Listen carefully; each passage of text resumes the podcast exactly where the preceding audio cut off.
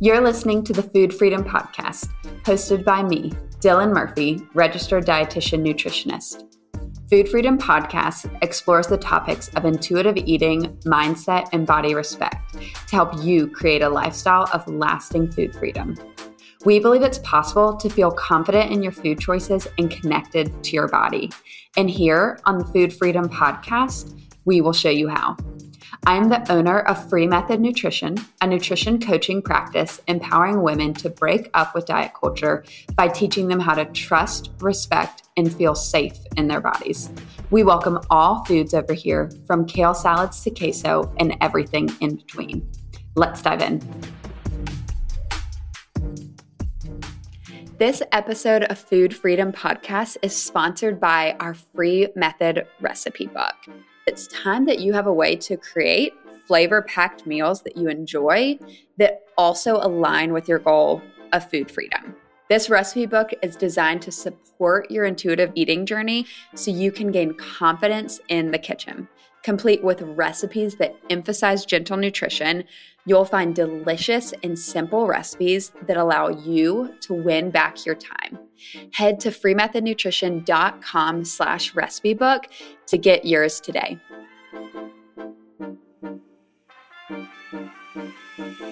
Welcome back to another episode of Food Freedom Podcast. Today I am joined by Lu Uhrich, and Lu is a certified eating psychology coach and body image mentor. And I am so excited for our conversation today. So, Lu, welcome to the show. Thank you. Thanks for having me, Dylan. Yeah, you're welcome. I was before we hit or even got on the Zoom, I was trying to remember like how I even came like I feel like I came across your Instagram profile and then I was like, I want to talk with this girl. I like I like your message. so I'm very excited just to learn from you today. Thanks. And then I disappeared from Instagram for 6 months for my own reasons. So yes. Yeah. yes. Which is important. Like I think I mean I know with you know what I preach to clients about social media is like it can be good, but it also taking breaks and even getting off social media altogether can be exactly what people need. Mm-hmm. So yeah, I would love if you just took a minute or however long you want to just introduce yourself, um, tell our listeners a little more about kind of who you are and, and what you do. Sure. So, like you said, I'm a certified eating psychology coach and body image mentor.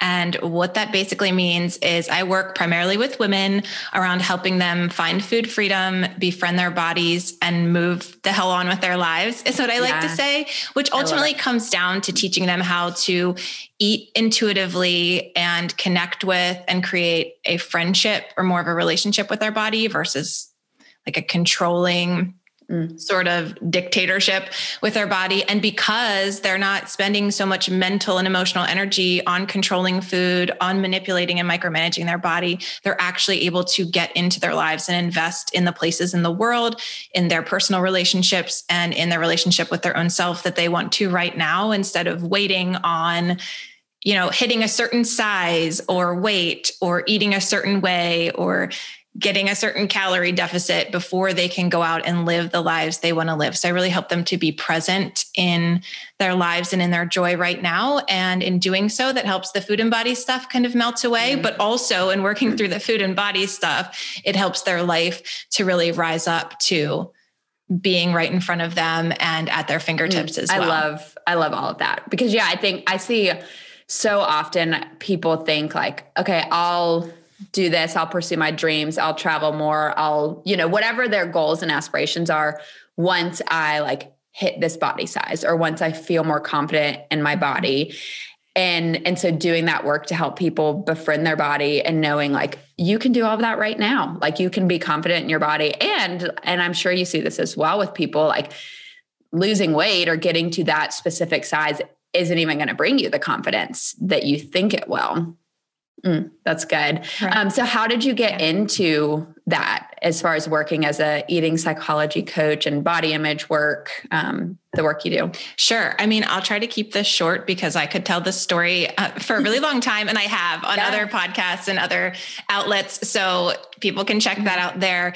Uh, I'll just give you the Cliff's Note version, which is that I grew up really at peace with food in my body and having a enjoyable relationship with both and a supportive relationship with both. And I had a family and an upbringing that allowed me to do that, which is unlike so many people that we come across and encounter. And through a family health crisis, once I was an adult and a mother, um, my husband was going through something. I also have a daughter who had some health issues. And in that process, I was looking for something to control, really, you know, and I, I say this in mm-hmm. retrospect. At the time, I wouldn't have been able to put yeah. all the pieces together. But so I was like, you know what? As somebody who has moved my body when I wanted to and eaten what I've wanted to, rested when I wanted to, enjoyed the things I wanted to all my life, why not just try to go on my very first diet and my very first popular exercise program and I did that. So it was basically mm-hmm. like a three month exercise program that came with a quote unquote nutrition guide. And I followed it to a T. I am a former certified mm-hmm. public accountant. I'm type A perfectionist by nature. And so I was like, yeah. oh, I'll make a spreadsheet for this and I will do this like without fail. And that's what I did. And in the, in the three months that I went through that process, I did lose weight that my body did not want to or desire to lose at all. I mm, lost yeah. my period uh, metabolic function, my thyroid function really declined. I ended up having a lot of health issues uh, based on the experience. And getting out of that was harder. I lost a lot of things, right? But I also gained an eating disorder. So getting out of that was a lot harder than I had anticipated. I was kind of like, I'm going to do this for three months and then move on. And mm-hmm. instead, after the three months was over, I was like, oh, well, since I can be this small, I should be this small. Since I can eat this mm-hmm. little, I should always eat mm-hmm. this little. Since I can work out this hard, I should always be pushing my body to these extremes. And I really started you know, the classic shitting all over myself about how I should look and be and show up in yeah. the world. And then I, I continued to restrict more and work out more in this effort to control, which then you know, classic case of restrict binge cycle. And I began binging as well. And it took me yeah. about a year and a half, two years to get out of that process, to get the help I needed, both medically and with a coach that I hired myself to walk me through reconnecting with my body and with mm. food. And again, I say this as somebody who had never dieted before and never, never went into some rigorous exercise program before, or really thought mm. much, I really didn't think much about my body at all before that experience. And it really took me into this years long process of recovery. But through that process of recovery, I realized that my story, as unique as it felt to me, wasn't all that unique. And I did have a history of, of helping others. And, and I was in other counseling and helping situations and roles before I decided that what I wanted to do was get a certification in eating psychology and mind body nutrition, mentor with some really great people when it came to things like life coaching and body image and intuitive eating. And so I did that. And then I opened up my own practice mm. and I've been doing this since 2015. I love that. And thank you so much for sharing all of that. I think, and you even mentioned it of thinking, you know, your story is so unique. And I even see that, I mean, all the time, even with people who've dieted their whole life, thinking like they're the only ones who have been, you know, put on diets from age eight and knowing like I th- I just think your story brings important awareness to like disordered eating and eating disorders can come up at any time in our life. And even if we've never dieted and then decide to start a diet on a whim like it can be a, and dieting i feel like can be such a slippery slope into disordered eating and an eating disorder. And so i think your story helps to shed light on that for sure. Yeah what i always hope all listeners and anyone that i encounter knows and learns is that even one diet any diet all diets mm. really they people think that they just have the effects of like well i'm going to lose weight or you know yeah. this is or i'm eating these things so i'm getting these nutrients or i have this macro balance or whatever no there are psychobiological effects of mm-hmm. any encounter we have with restricting food or depriving ourselves of mm. of caloric energy and it does not matter if it's one diet or 10 or it's lifelong like you will have psychobiological effects and what that ends up being for at least 25% of diet participants is development of an eating disorder so yeah. it's not to be messed with, I will say. Yeah. And even like you mentioned, I think you said the diet you went on was like three months. So it's not, I mean, three months can sound like a long time, but it's really not that long of a time. So it's not even like you have to be on a diet for two years for it to impact you. It can be as short as, you know, a 30 day challenge. And and like you mm-hmm. mentioned, I I feel like a lot of times when people kind of take that like first step into a diet, sometimes their intentions are like pure of like, well, I just, or they, I guess they think they're pure of like, well, I just right. need to get healthy. I just need to like lose weight or whatever the motivator may be. But it just can so easily slip into so much more, especially like you mentioned, when there's such a deeper layer there. It's mm-hmm. like, okay, well, why do you feel like you need to lose weight or get quote unquote healthier? It's probably stemming from some other outside circumstances, this need for control or safety or or things like that. Yeah. Well, yeah, I know you talk a lot about just body acceptance and body friendship. And I love that term, body friendship. I think it's mm-hmm. so good and, and so important in the work we do of really helping people befriend their bodies. So I would love, I guess, first to even just hear kind of from you, like what that phrase means to you? Like what body friendship and befriending your body what that means? Yeah. Um, I, I, really mean it like quite literally. And yeah. so when i explain it to people i often will use just the example of like think about like some of your best friends. And mm. as you sit there and think about mm. them and i'm thinking of some of mine right now i love them intensely. Mm. i enjoy spending time with them. I have such great connection with them. But like let me tell you that if we get down to the nitty gritty they also annoy me right? They're not everything yeah. that I want them to be all the time. They are human, they are living, growing beings as well. And so sometimes they really get on my nerves. Sometimes they disappoint me. Sometimes mm. they don't do what I think that they should or that I want them to or that would make me feel best. And the, they will say the same thing about me, right? Again, because we're human and the mm-hmm. objective in our friendships isn't perfection it's connection and so when i talk mm. to people about befriending their bodies what i'm really saying is like look it's at least all we know right all we can prove here is it's you and your body in this life.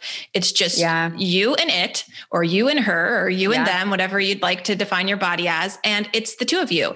And until you die, you've either going to learn mm-hmm. you're either going to learn to befriend each other and be in connection with each other or constantly be in this controlling power struggle disappointment you know enemies sort of experience and nobody wants that mm-hmm. you know i in my personal life i don't have friends like that if we're not mm-hmm. actually really close friends and working towards connection it doesn't mean yeah. i love everything about you it doesn't mean like could you stop texting me at 2 a.m because you just got home but i'm sleeping because i have three kids like no but i still love you and i'm still really excited yeah. that you're a part of my life and so we're going to work through those little annoyances and the ways that i don't quite like the way you show up because I know you're doing the same thing for me. And we're just trying our best to, um, this is a Ram Dass quote, but it's one of my fa- favorites, which is mm. we're all just walking each other home. And so I think about that yeah. with my friendships, but I also think about that with my body. Mm. My body in this life is walking me home, and I am walking at home. And we have this relationship in tandem together, mm. the same way I have with my husband, my partner. And my friends. And so we are walking each other home. We are mm-hmm. in this mm-hmm. relationship together, getting us from point A to point Z. And in doing that, it's really about the connection yeah. that we make and so that's what I like to focus on. And that's what I talk about in friendship. I'm real, I'm practical. You're never going to like everything about your mm-hmm. body. You don't have to think it's the most perfect thing. Yeah. There's always going to be someone who wishes they were taller, or their thighs were smaller, or their arms were stronger, or their hair was a different color. And there's always there's always going to be something we wish that we could change maybe our bodies don't function the way we'd like to right this can get really like serious when we think about chronic illness and disease and how we mm. connect with and befriend our bodies even in those moments yeah. and i'm not saying that some people don't have it harder than others and being able to do that but what i am saying is making a friendship and creating that connection is something that's going to be so much more powerful and beneficial than the destruction, the dissonance, and the disconnect that we so often experience in our culture, specifically around weight mm. and body size, which then gets us into the diet and fitness industry as a whole and the way that most people look at and connect or disconnect yeah. with their bodies. And so for me, I'm teaching body friendship because I'm working with women day in and day out, helping them to really treat their bodies the way that they would a friend, which again is not to expect perfection, but still to cultivate that deep connection with their body. Gosh, I love that. And I feel like that phrase is going to stick with me a lot. Like, It's not about perfection, it's about connection. And I think that's so true. Like you mentioned, the comparison with friendships, like whether it's, mm-hmm. you know, your partner, your husband, your best friend, like your even like family, it's like expecting, like we don't expect perfection out of them. And and if there are seasons where we do find ourselves expecting that, um, it can be like a good wake up call too. But knowing like, okay, if I don't expect perfection out of these people in my life that are so important to me, why do I expect perfection out of my body? Um, which why do you like even just thinking about that, like the standard that we can so easily place on our body to kind of in in my opinion, like be perfect. Like I think in thinking about dieting and fitness and and weight loss and all of that, it's like I think people are chasing this perfect body. And maybe that's not exactly how they would word it, but I think a lot of people are chasing this perfect body. Why do you think that there is this pressure on us? Well, first of all, it's presented. Well, I think it, there's this pressure on us. Okay, I'm going to back up. Pressure on yeah. us because of capitalism. Okay. Yeah. But uh, I'll back up and say that it starts with this idea of what is presented to us is perfection, right? And it's cult, it, it's curated. Yeah. yeah. It's curated perfection. Nobody mm-hmm. looks the way that people are looking in their airbrushed, hyper filtered, uh, like perfectly again curated Instagram feeds or mm-hmm. magazine spreads or you know anything that's that's not actually mm-hmm. what people look and live like it's only what we see so first of all we're presented with the idea that perfection is not only something that is attainable but something that that should be pursued right like it is the way mm, we should be yeah. and then right on the back of that and because of that it's like a cycle we're sold solutions to be able to attain this perfection. Mm. So it creates this like vicious cycle of like, oh, you don't like your complexion? We've got a cream for that. Oh, like you're actually a mm-hmm. human who's aging because like you've lived a life. Well, you know, we've got, yeah. you know, some sort of laser treatment for that there's always something to be sold because there's money to be made and then we see the like, so mm. you see this idea of perfection, and the underlying theme is you're not there yet, but you could be just by this, right? Like, just throw your money at yeah. this, and you could have this perfect life and these perfect outcomes from these perfect ads and appearances that we're selling you. And so I think we've just been conditioned, groomed, really. I think we've been groomed since birth to believe that perfection mm-hmm. is something, one, that's attainable. I mean, people will say the trite, like, nobody's perfect. But at the end of the day, yeah. everyone is selling us this pursuit of perfection.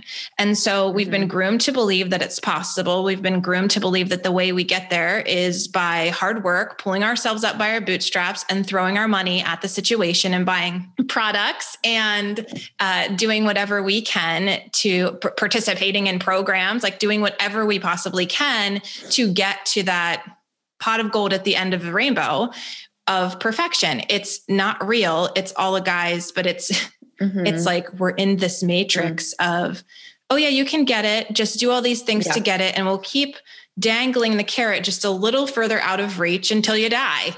And then we'll go to the next generation and do it to them. Like that's really why I think we yeah. as a culture are pursuing perfection. And the mm. greatest target market is women we have the highest standards for not aging for not gaining weight for having you know quote unquote yeah. bouncing back after pregnancy for maintaining youthful mm-hmm. appearance and bodies and so the, I work predominantly with women, and so mm-hmm. that's why I'm speaking to this, or the, or people who identify as women, and it's just this idea of perf- mm-hmm. perfection is what is expected yeah. of us, and so we'll pursue it at all costs, even to our detriment, even to our harm. Yeah, yeah. Gosh, you're so right with all of that. And I think what happened, it's like this false sense of perfection that we're sold because it's kind of like you talked about with like the carrot and they're like slowly dangling it further and further away of like, okay, well, if you just try this cream or take this supplement or get this like, you know, surgery or do this or do that, then you'll be perfect. But then that's where all of these things can be such a slippery slope because perfection it's like this mirage. We never actually reach it, but we think like, okay, let me do the next thing, the next thing, next thing.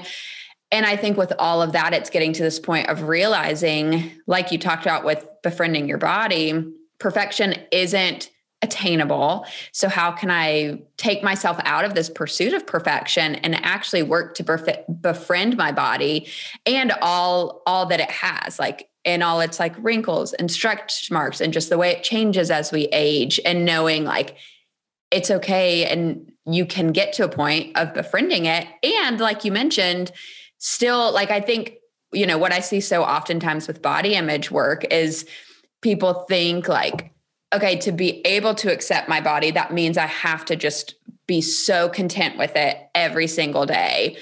And I don't think that's the truth because we'll all have days where we're like, okay, well, I don't love the way that this looks, or I don't, I wish my hair was different, or my eyes, or whatever it may be. But knowing like, how can you still have those thoughts and befriend your body anyway and take care of it that day anyway, instead of running to, you know, the latest quick fix? So then, because I'm thinking too about people mm-hmm. listening who are yeah. like, oh my gosh, like I resonate with that. Like I'm trying to achieve perfection. I'm trying to reach this like unattainable goal. So then how do I work to move away from that and towards like body acceptance and body friendship? And what would be like, and even thinking about, because I know that's like, okay, well, that's like months and months of work for sure. But even just thinking about like the surface of like, if someone mm-hmm. is really working to like okay i want to start like taking myself out of that lane of trying to achieve perfection and move closer to accepting and befriending my body like what would even be some of those like first few like start here kind of things knowing that it's also so individualized but just kind of general. Yeah it is so individualized. So this is going to be like a two-sided coin here but one we've got to normalize mm bodies like all bodies so and and again this isn't just about bodies yeah. i yeah. have written a blog post before and i've shared candidly i have rosacea and i do and and it's mm. it's something that i and i acquired it just a year ago so i had to work through mm oh my gosh, my complexion and my face looks entirely different than it has in the past. And, and how do I navigate this? Right. So it can't, it's not necessarily just bodies. Some people have alopecia mm-hmm. and begin losing their hair, or people have eczema or other skin conditions that, I mean, it's not just weight, right? It's not just size. This works for anything. That's advice that I'm going to give, which is ultimately we've got to broaden the scope of what we see as normal yeah. because social media is not going to do it for us. Television isn't going to do it for us. There might be the one token fat woman, right? There might be the mm. one token person who has some like, you know, acne. There might be like the one person in a mm-hmm. sitcom or on a show or like somewhere featured in a yeah. in a magazine spread who has body hair. But in general, social media is going to give us, and all media really is going to give us this one one mm. type of person and it's all this quote unquote perfect airbrushed refined culturally acceptable ideals of what a person should be yeah. look act like. And so if we want to begin accepting ourselves we have to broaden the scope of what's normal right? Because then we can mm. see ourselves in that right? It's a bodies mm. let's talk about body size. There's a range of normal body sizes all different sizes of bodies all different yeah. physical abilities, all different skin colors, right? All different cultures. There's all different hair colors. Some people have freckles, some people don't. Some people have acne or rosacea, some people don't. There's mm. just this vast array of humanity, and we only see one specific type over and over again. So if we want to work on normalizing our bodies or feeling like we're a part of the mass instead of an outlier of the one, what we have to do is we have to start expanding what we see, which means purposefully curating our visual world to allow for a range of body types, body sizes, physical abilities, uh, again, complexions, gender representation, right? And what that looks like. There's so many different things where we can broaden the scope of what is normal. Mm-hmm. And then I'll say the flip side of that coin is we have to look at ourselves more than we're looking at our Instagram feeds or we're looking at the ads on TV or we're looking at, you know, the actors and actresses that we see, the people in pop culture. We've got to look at ourselves too. So, yes, we've mm. got to broaden the range of all these other people in our curated visual mm. world, but we also have to just like stand in front of a mirror and be like, this is a body, this is my body. it's normal bodies look like this the same way we're looking at other people and broadening that range, we have to insert ourselves into the mix of what is normal in order to really begin to start seeing ourselves as a part of a group instead of an outlier to the one way of acceptable being. Because it's not really true. It's all just a facade, but it's what we've been taught. And so we constantly will look at ourselves like, I don't mm. fit. So I need to change myself in order to fit instead of, mm. oh, I fit because everybody fits. We're all humans. We're all a part of this, yeah. this diverse and beautiful group mm-hmm. of humanity. And so if we can look at it like that, that's going to be kind of like the number one shift that has to be made. We have to see ourselves as a part of the whole instead yes. of as separate. Yeah. That's so important. And I, I think that's such a good place for people to start. Because I think, you know, if we're looking through our Instagram feeds and the magazines we're reading and what we're watching on TV, and we only see one body type, one person represented. And like you mentioned, maybe there's that token person that doesn't fit in with that group. But still, we're seeing like, okay, well, that's what bodies look like. That's the size, that's how they look, shape, etc. Then it's easy to make ourselves try and fit into that, um, or think that we, you know, something's wrong with our body if it doesn't. Um, and I think the more we expand and see, like, okay, there's so many different shapes and sizes out there.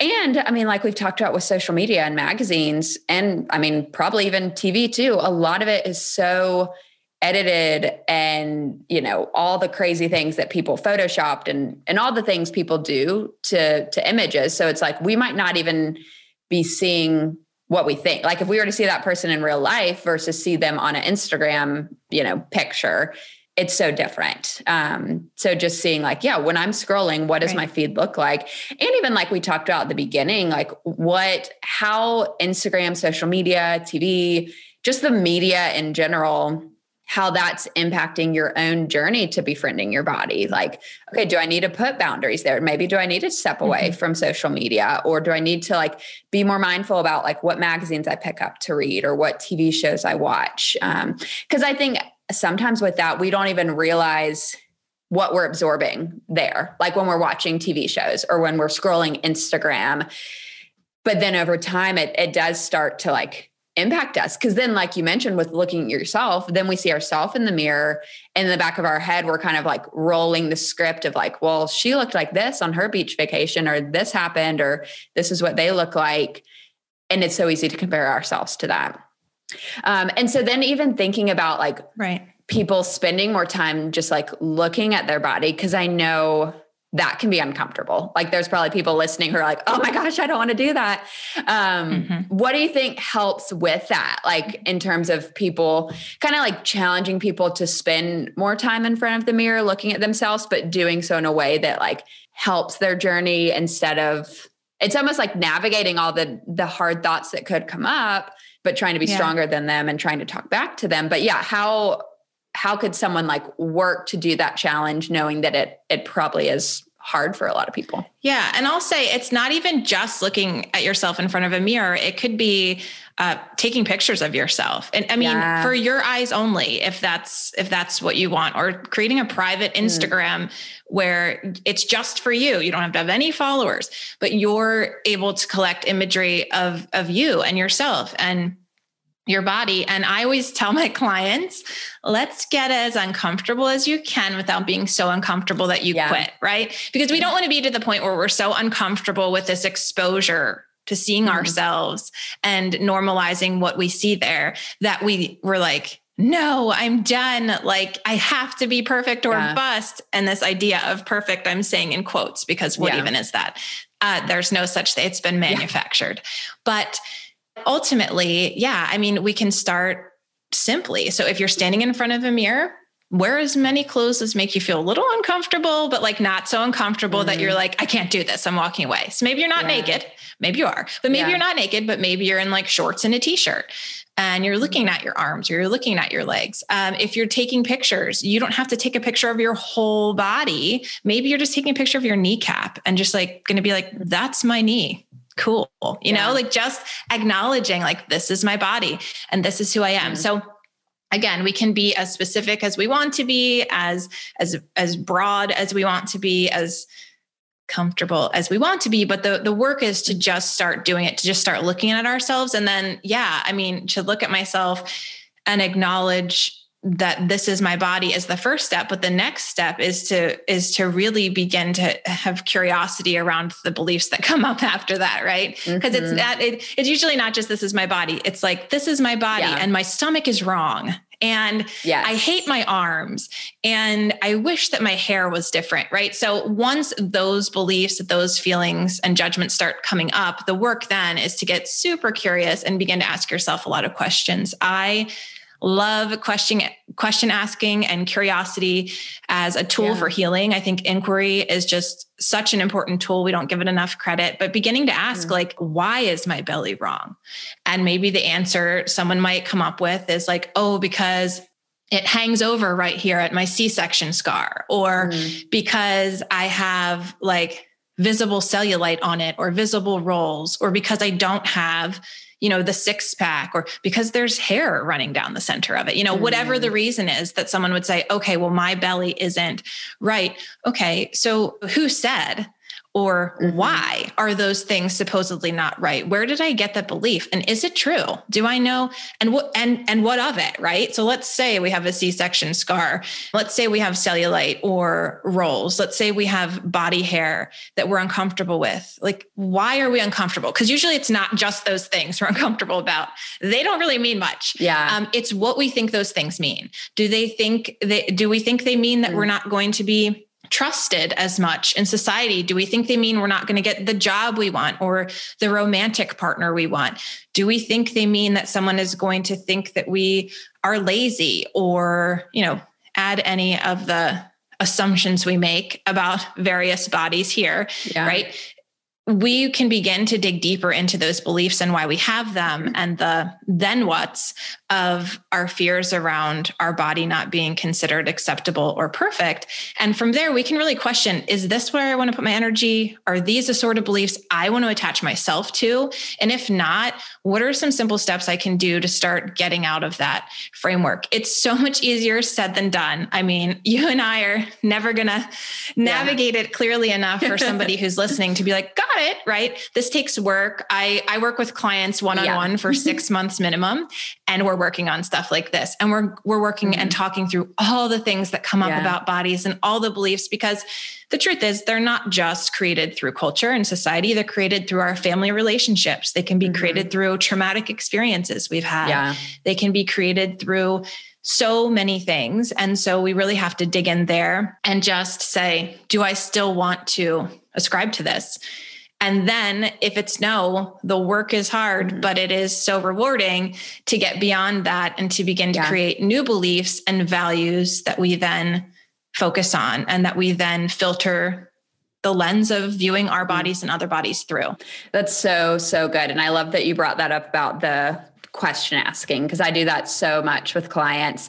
And some of my clients who have worked with me for a while can kind of tell when I'm starting to do that of like, well, mm-hmm. where'd you mm-hmm. learn that to be true? Do you actually believe? Like, it's just helping them get curious with their thoughts because I think we're so used to like having this thought of like, my stomach is bad because like you said the way that you know my stomach rolls over my c-section scar and we're just so conditioned to believe that's bad but then when we can get curious of like who told me mm-hmm. that that's bad do I actually believe that that's bad? Do I want to align myself with that? And a lot of the work that I do with clients is helping them get so clear on like what their unique core values are and then seeing like how did those differ from what you're told in society and and how can you work to align yourself more with those and i think that where that question asking and digging can be so helpful because then i think what so many people will see is okay it's not actually about like the way my physical body looks it's about what I attach, like the value I attach right. to that, or the the narrative I tell myself because of how right. I look. I love that you brought up to like family and trauma because I think that can be a huge role of like if you were taught from you know age 4 from your mom or your parents or whoever was in your life that you know your body should look a certain way that's deep rooted things that you've believed for so long let's say it's someone who's 30 something years old working with you and they believe that since four like it takes a lot of work to unlearn all of that um, and i think yeah. that's even where you know, giving your showing yourself compassion can be huge of like it's okay if you mm-hmm. even like still believe or ha- or want to like move towards believing the opposite to be true but you still kind of believe like that the smaller your body is the better it is like it makes sense you've been taught that for so long we live in a culture that tells us that's true but there's so much freedom that can be found in moving towards the other side. Yeah, for sure. And I think that sometimes, again, this is where that asking those questions really mm-hmm. can be helpful. And again, it's not a quick fix or like an easy yeah. solution. It this is about creating new neural pathways in your mind. And if mm-hmm. they've been there since age eight, uh, it's yeah. going to take some time, but it's not it's not impossible at all and it doesn't actually take as much time as we think it feels long yeah. when we're in it but it doesn't take that much time so i'm going to change this example to not give anything personal away but i'll say i have mm-hmm. a a client and I'll, and I'll just use this example of um, the idea around like being a child like you said and being told that they needed a particular body to fit into a ballet leotard right so now Mm-hmm. They're like in their 40s and that and that will that belief will still come up and I'm like, "Are you taking ballet? Like are we doing this? You can. Yeah. Let's look at all of the ballerinas who are in all different sized bodies doing amazing things mm. and showing up Okay, let's do that. But then let's also talk about the fact like, are you taking a ballet class? Is this for you right now? Because if it's not, yeah. why are we still here in this place? And there's reasons why, and they're legitimate, valid reasons. It's the working through them and getting down to them, getting to those roots of those beliefs where we get to toss out what no longer even applies to us and where we get to broaden again that scope of what is available to us. Because hell yeah, if my 40 year old client wants to get into a ballet leotard, she absolutely can at whatever size her body is right now mm-hmm. and like kill it, you know? Yeah. Um, and, and that's so amazing. Yes. But is that where she's at right now? Or is that old belief and experience really keeping mm. her from doing the things she wants to do right now, which might be pursuing a career change or, you know, being more intimate with her partner or whatever it is. Those are the things where she really wants to maybe show up. But this idea of someplace she's not even showing up anymore mm-hmm. might still be holding her back. And to get to those places and to really begin to realize that is such a useful tool in getting beyond it over time. Yeah. Oh, that's so good. Gosh, I could mm-hmm. talk on this for like hours, but then our listeners might be like, okay, I can't do a two hour episode. um, but yeah, this is all, gosh, so good. And I just know people listening are going to take so much away from this. And, and really, I think all of this work with body image, like we both have mentioned, how it takes time, but also can I mean, even if you think of six months working with a client, and if you've struggled with body image for 20 years, six months really isn't that long. But at the same time, it can feel mm-hmm. intimidating work and it can be hard. And I think this episode will help even just kind of plant some seeds for people of where they you know need to do some digging to to really see what it looks like to befriend their body so kind of switching gears the way i yeah. love to end episodes is asking guests what their favorite food memory is because i think you know as a as a culture we're mm-hmm. really taught like food should be black and white it's good or bad we're not really supposed to enjoy food or if we do it's like a cheat day kind of thing and so just I love hearing from people what a favorite food memory is. okay. So I have a lot of favorite food yeah. memories because food is awesome and it's such a part mm-hmm. of our mm-hmm. like existence and relationships yeah. and celebrating. But one thing I will mm-hmm. say, and maybe it's because I'm like deep in the trenches of parenting. I have a 13 year old, a 12 year old, and a 10 year old. And so, uh, I mean, I've had kids for over a decade now.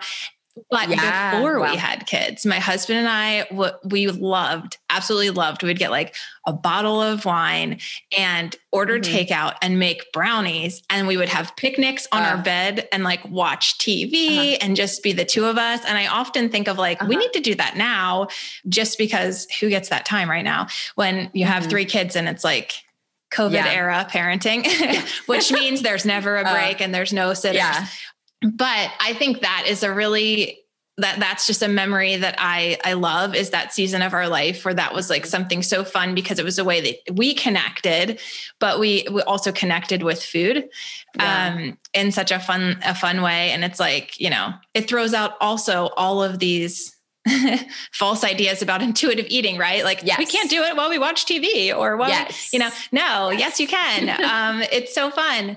Um, but I think I have too many to count around my grandmother. She mm. loved to love through food. And so mm. every holiday, every experience that we still continue to have as a family, even though she's passed, it feels like she's there because we'll use her recipes or we'll mm. remember her way of being in the kitchen or at the table. Yes. And so, I mean, I have I have way too many to count. And I love that you asked this question because I think it's a really beautiful way for everybody, even the listeners, to go like, yeah, what wonderful sacred memories mm-hmm. do I have with food? Like it's not this bad thing that diet culture yeah. has made it out to be. It really isn't. And like we're allowed to enjoy food. And I love to, mm-hmm. and and most of the times this is what I hear from guests is like it's foods that, you know, diet culture would deem as like bad, of like brownies or, you know, having wine and pizza and brown, like doing all these things yeah. that would seem like bad, but it's like I'm we're allowed to eat those foods and enjoy them, not have to do anything to earn them or to compensate for it.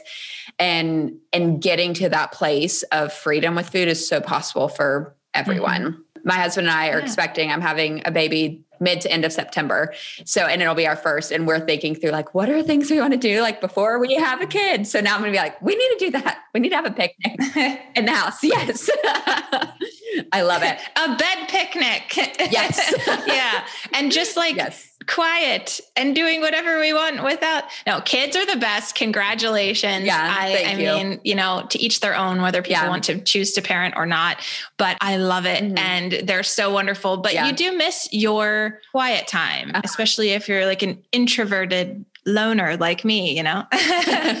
yes. Uh, I love it. Well, where can people find you if they want to follow you or see your website? Um, where's the best way for people to find you online? Yeah, at most places, you're going to go to Lu Uhrich, but that's a terrible thing to say because it's not spelled the way it sounds phonetically.